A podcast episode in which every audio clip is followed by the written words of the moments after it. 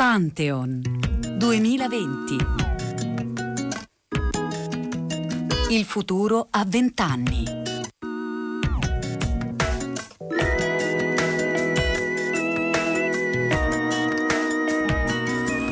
For 300 million Europeans, from grocery shoppers in France to bankers in Germany, today was the first workday for their new common currency, the euro. Consumers across Europe appear to be taking the changeover in stride. Many made their daily purchases today using the new currency. Più di 300 milioni di cittadini useranno una moneta comune, spiega un servizio della BBC del 2002. Oggi sono molti di più, in 19 dei 28 o dei 27, dovremmo dire, paesi dell'Unione Europea. Buon pomeriggio da Anna Maria Giordano e bentornati all'ascolto di Pantheon. Questo è il terzo appuntamento con il futuro, quello che è già passato, un futuro iniziato anche con il suono, col tintinnio di una nuova moneta 那一。1 gennaio 1999, 1 gennaio 2002, a cavallo del secolo e del millennio, possiamo dire, nasceva formalmente e poi praticamente la moneta unica europea. Inizia proprio da questo evento che inaugura una nuova stagione per i conti degli stati e anche per le vite delle persone, la nostra conversazione con Lucrezia Reichlin. Lucrezia Reichlin, già direttore generale alla ricerca alla Banca Centrale Europea durante la presidenza Trichet, e professore ordinario di economia alla London Business School raggiunta a Londra via Skype una conversazione sui tratti economici salienti di questo primo quinto di secolo. Il primo dunque per la vita dell'Europa almeno è certamente l'euro. Lucrezia Reichlin. L'euro è un progetto in cui paesi sovrani, quindi con i loro governi, le loro istituzioni politiche, cedono la sovranità della politica monetaria ad un'entità federale che è appunto la Banca Centrale Europea europea. Questo è stato fatto per delle ragioni eh, che hanno a che fare con questo grande progetto iniziato nel dopoguerra dell'integrazione dei paesi europei però diciamo, è stato in qualche modo un salto di qualità nell'integrazione rispetto pure ai passi fatti via via gradualmente dagli anni 50 in poi. Nei primi anni dell'introduzione dell'euro credo che gli italiani si sono trovati improvvisamente con un'impressione che la loro potere di acquisto era diminuita, cosa che però oh, nel tempo tutti gli studi dimostrano di non essere stata vera, per cui c'è stato come una specie di illusione una tantum nel momento in cui gli italiani hanno scambiato la lira contro l'euro. No? Si è sembrato che tutto fosse molto più caro. Gli anni poi successivi, il primo decennio prima della crisi, è stato un periodo di inflazione relativamente bassa quindi l'Italia ha potuto diciamo, beneficiare di un tasso di, di un'inflazione molto bassa che quindi ha in qualche modo difeso il potere di acquisto degli italiani perché l'inflazione moderata è legata alla credibilità della banca centrale, una banca centrale che siede a Francoforte, guidata da un'assemblea di governatori indipendenti che quindi prendono le decisioni avendo come obiettivo appunto la stabilità dei prezzi, in qualche modo ha dato fiducia eh, sia ai mercati che ai consumatori che ai risparmiatori e questo ha reso possibile un primo decennio di grande tranquillità, di stabilità appunto dei prezzi, quindi di difesa del potere di acquisto dei risparmiatori e questo poi è stato anche accompagnato da un decennio di relativa crescita, insomma siamo cresciuti in quel primo decennio, l'Italia è cresciuta intorno all'1.5% diciamo in media.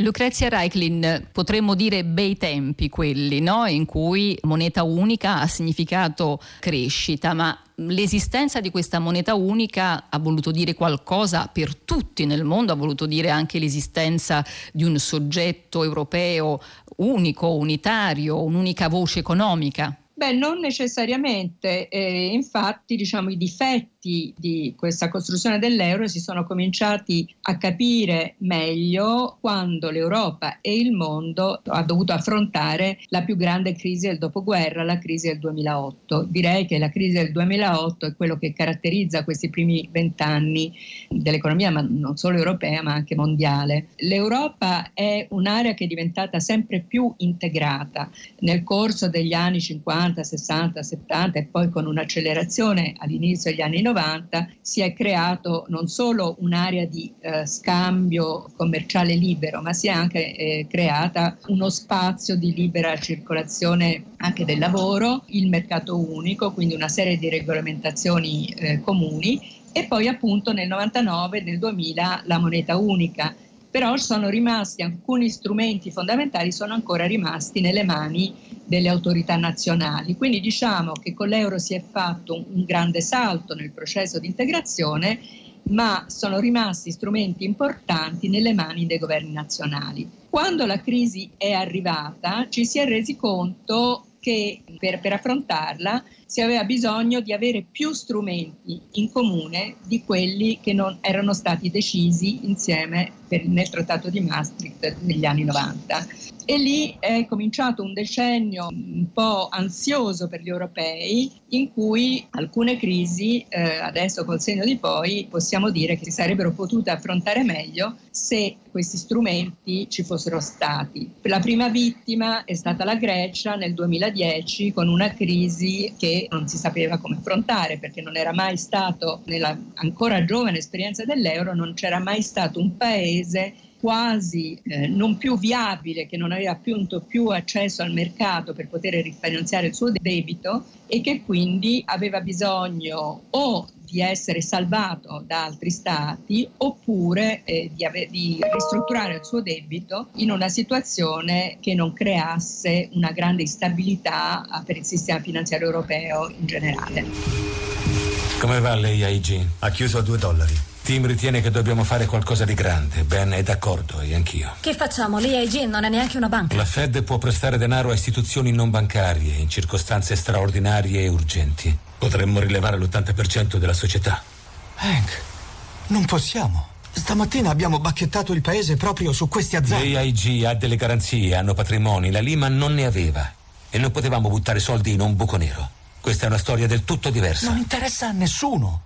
Sarebbe un altro salvataggio senza copertura legislativa, tutto il paese impazzirà letteralmente. L'aereo che ci ha portato qui stamattina è in leasing con l'AIG. I cantieri in centro sono dell'AIG. E le assicurazioni sulla vita, 81 milioni di polizze con un valore nominale di 1900 miliardi di dollari in pensioni. Volevi una società troppo grossa per fallire? Eccola!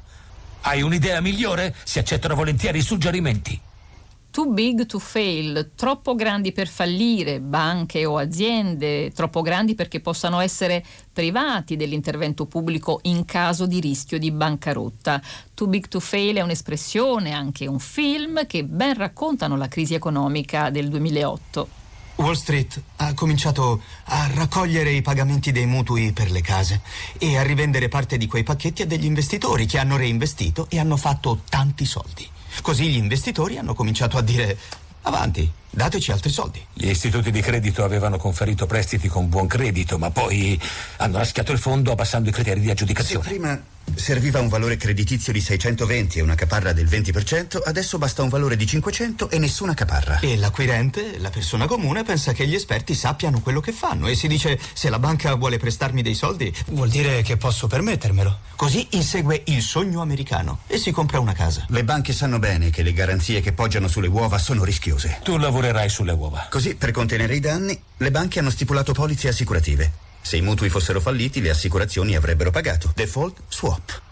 Le banche che hanno assicurato le potenziali perdite hanno eliminato i rischi dai libri contabili, così hanno investito ancora e fatto altri soldi. Molte società si sono assicurate da questi imprevisti, invece altre, stupidamente, si sono prese tutti i rischi. L'AIG. Tu lavorerai su quelle stupide. E quando mi chiederanno perché l'hanno fatto? Per i soldi. Onorari da centinaia di milioni. L'AIG pensava che il mercato immobiliare sarebbe cresciuto, invece è sceso. I prezzi delle case sono scesi. Il poveraccio che aveva comprato la casa dei suoi sogni ha visto il tasso del mutuo esplodere, l'importo delle rate crescere, il default. I mutui cartolarizzati affondano e l'AIG liquida gli swap.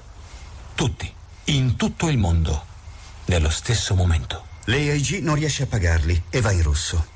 Ogni banca assicurata con lei lo stesso giorno conta le stesse ingenti perdite. E anche le banche vanno in rosso. Così crolla tutto.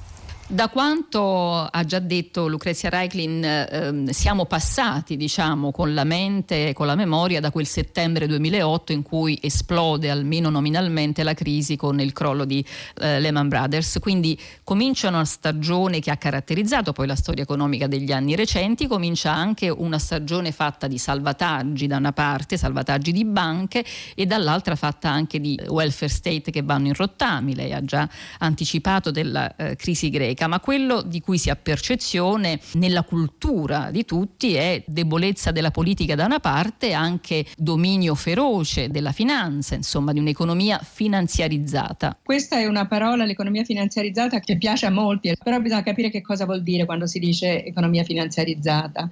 Sicuramente una delle cause importanti della crisi del 2008 è stato un eccesso di finanza, un eccesso di debito, soprattutto privato e soprattutto nell'economia americana, nell'economia del Regno Unito e in alcune parti dell'Europa, di cui però appunto l'Italia non fa parte, cioè l'economia veramente finanziarizzata, cioè, e per questo voglio dire con una, un rapporto molto alto tra debito privato e PIL, erano le economie in Europa della Spagna e dell'Irlanda, non tanto nell'Italia in cui le banche italiane avevano avuto sempre il, il tipo di, di, leva nel settore finanziario italiano era minore che, che, in questi paesi che ho citato. Il caso più abnorme, se vuole, è stato il caso dell'Irlanda, che aveva un settore finanziario, un settore bancario molto più grande del suo PIL, della dimensione del paese, questo perché aveva appunto creato una serie di facilitazioni per le banche in quel paese. Quindi che cosa succede? Nel momento in cui c'è una crisi, le banche che sono fragili perché che hanno appunto creato troppa leva, quindi troppo debito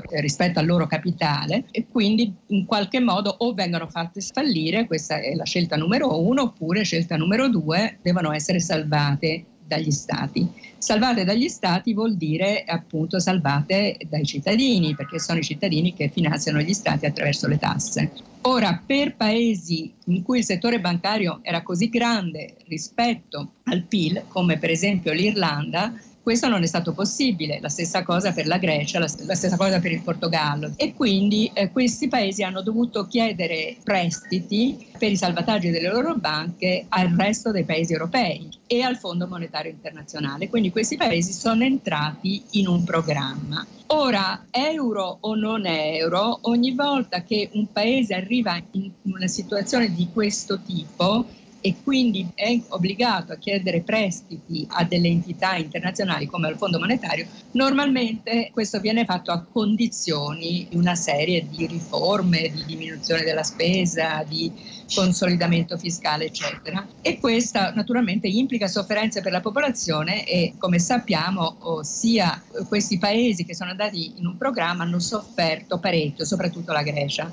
Meno direi l'Irlanda che nonostante una grossa medicina nella fase iniziale del programma in realtà è riuscita a riprendersi abbastanza in fretta e ormai anche il Portogallo ha una ripresa molto convincente. Questo è per i paesi che, come lei dice, sono stati eccessivamente eh, vittime di una finanziarizzazione eccessiva. Poi ci sono altri paesi di cui fa parte l'Italia, la cui radice della crisi non sono state tanto le banche inizialmente, ma questa diminuzione drammatica del PIL dovuta alla crisi internazionale, una uh, lenta ripresa anche legata alla difficoltà delle imprese italiane di, eh, di rinnovarsi e di affrontare con il, il nuovo ciclo del commercio internazionale. E questa crisi del settore reale dell'Italia ha contagiato le banche. E qui vorrei dire una cosa molto importante.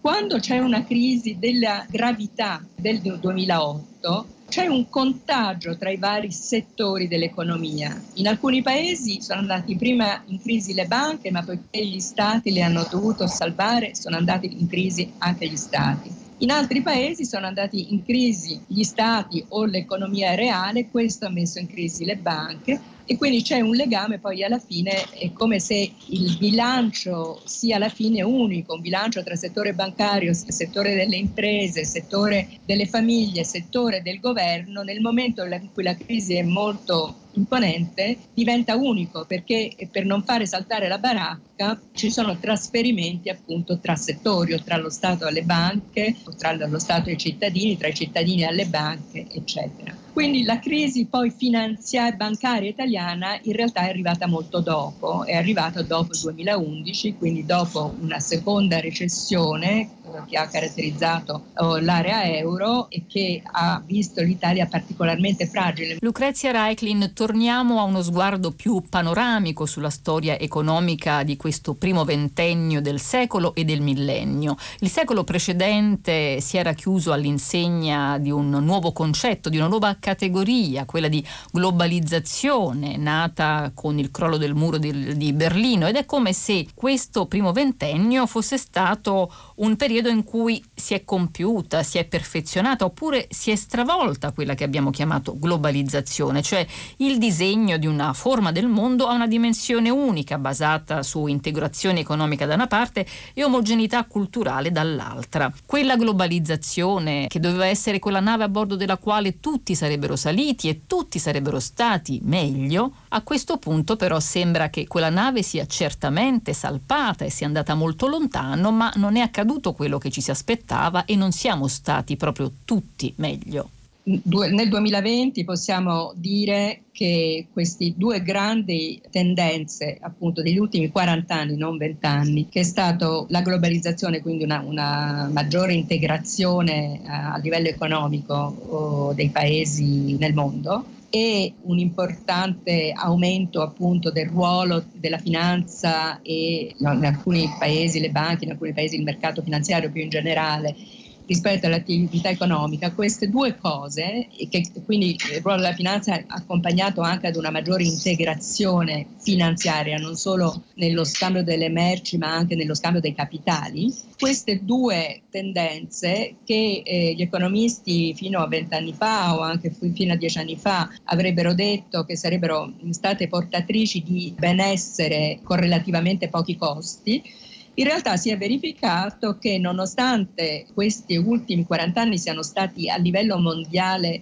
accompagnati da un aumento di benessere se si parla del mondo in generale, però queste tendenze sono state anche accompagnate da delle grandi diversità di performance tra varie aree del mondo. Quindi questo è stato l'anno in cui eh, milioni di cinesi sono usciti dalla povertà, milioni di indiani sono usciti dalla povertà e non solo cinesi indiani ma tu, molti pezzi di Asia e ora eh, anche direi qualche pezzo di Africa, anche se il successo dell'Africa è molto più fragile. Questo si è accompagnato con invece una posizione relativamente più, più, debole di alcuni paesi europei, quindi grandi distribuzioni, diciamo, cambiamenti nella distribuzione del benessere tra paesi. E poi all'interno di paesi cambiamenti nella distribuzione del reddito tra diverse classi di cittadini per cui sappiamo che soprattutto nei paesi anglosassoni i ricchi sono diventati sempre più ricchi,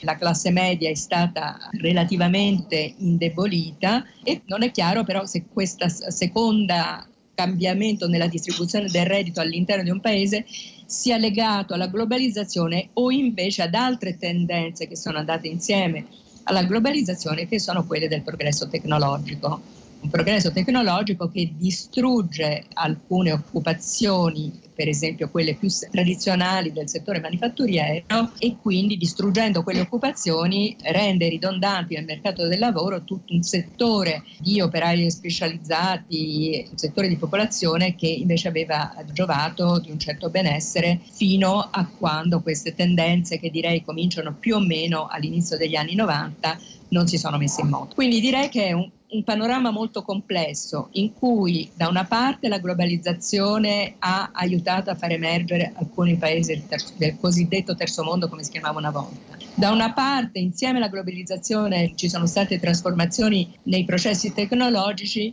che hanno reso alcuni strati delle popolazioni più vulnerabili, soprattutto nei paesi sviluppati. E nel frattempo, diciamo, questo ruolo della finanza che eh, ha creato, ma non solo della finanza, ma anche delle grandi società multinazionali che ha eh, creato una, una percentuale molto piccola di ricchi molto molto ricchi e questo è naturalmente una miscela esplosiva che diciamo, abbiamo verificato con grandi anche cambiamenti politici ultimi, nell'ultimo decennio e che sono ancora il grande tema che dovremmo affrontare nei, nei prossimi decenni.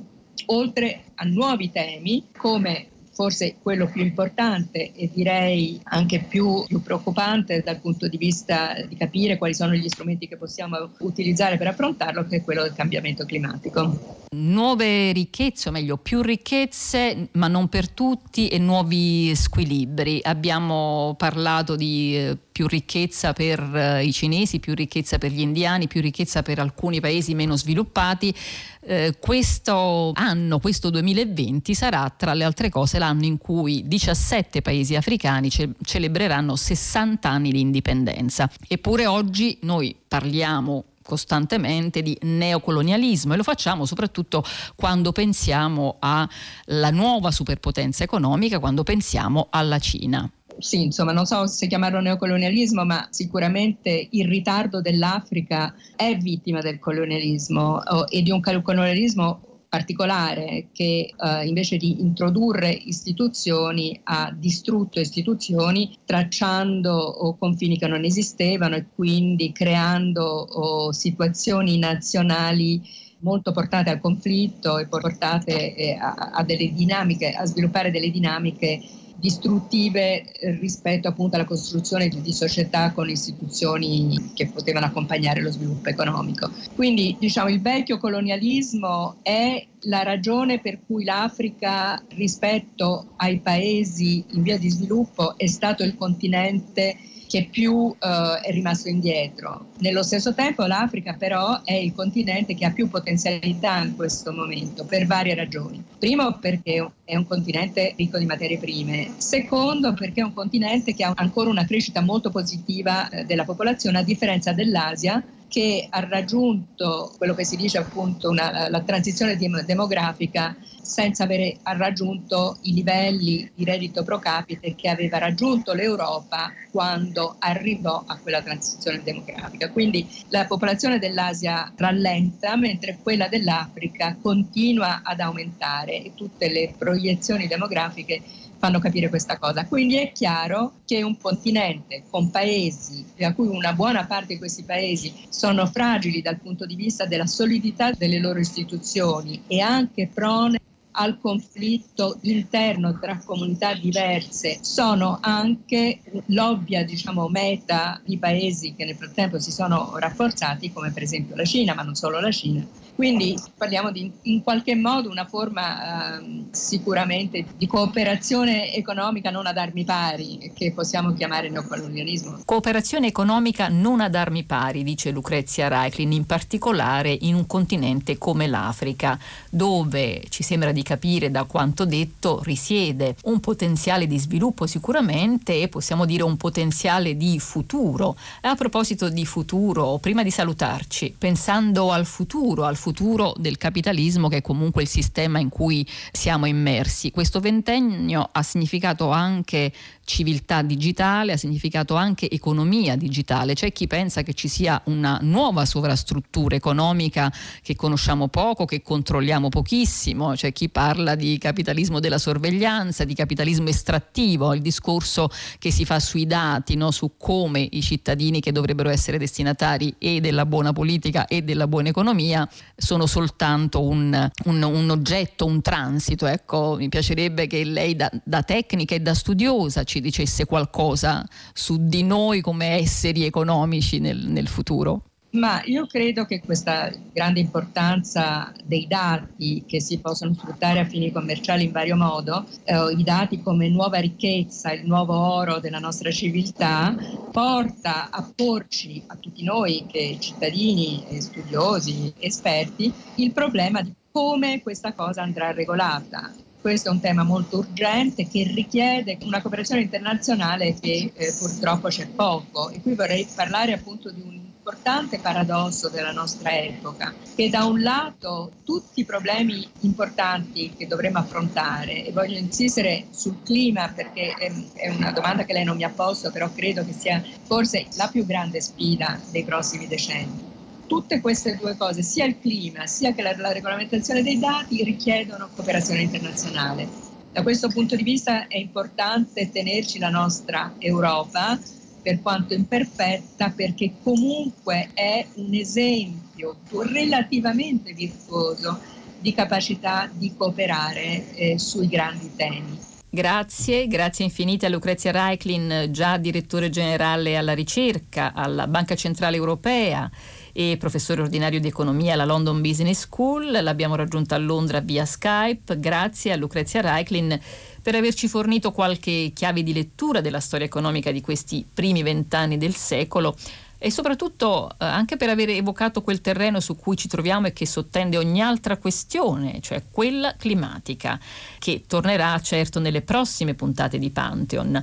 Quelle già andate in onda, vi dico subito, le ritrovate su Rai Play Radio. Appuntamento invece con la prossima per sabato 25 alle 18.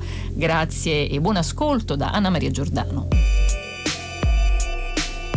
Pantheon 2020, il futuro a 20 anni, è un programma di Federica Barozzi, Diego Marras, Clementina Palladini e Lorenzo Pavolini.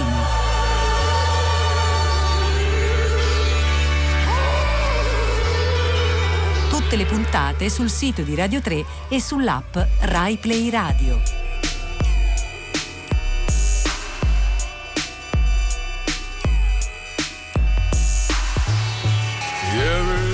Our tree that primitively grows. And when we go to bed, scarecrows from the far east come to eat its tender fruits.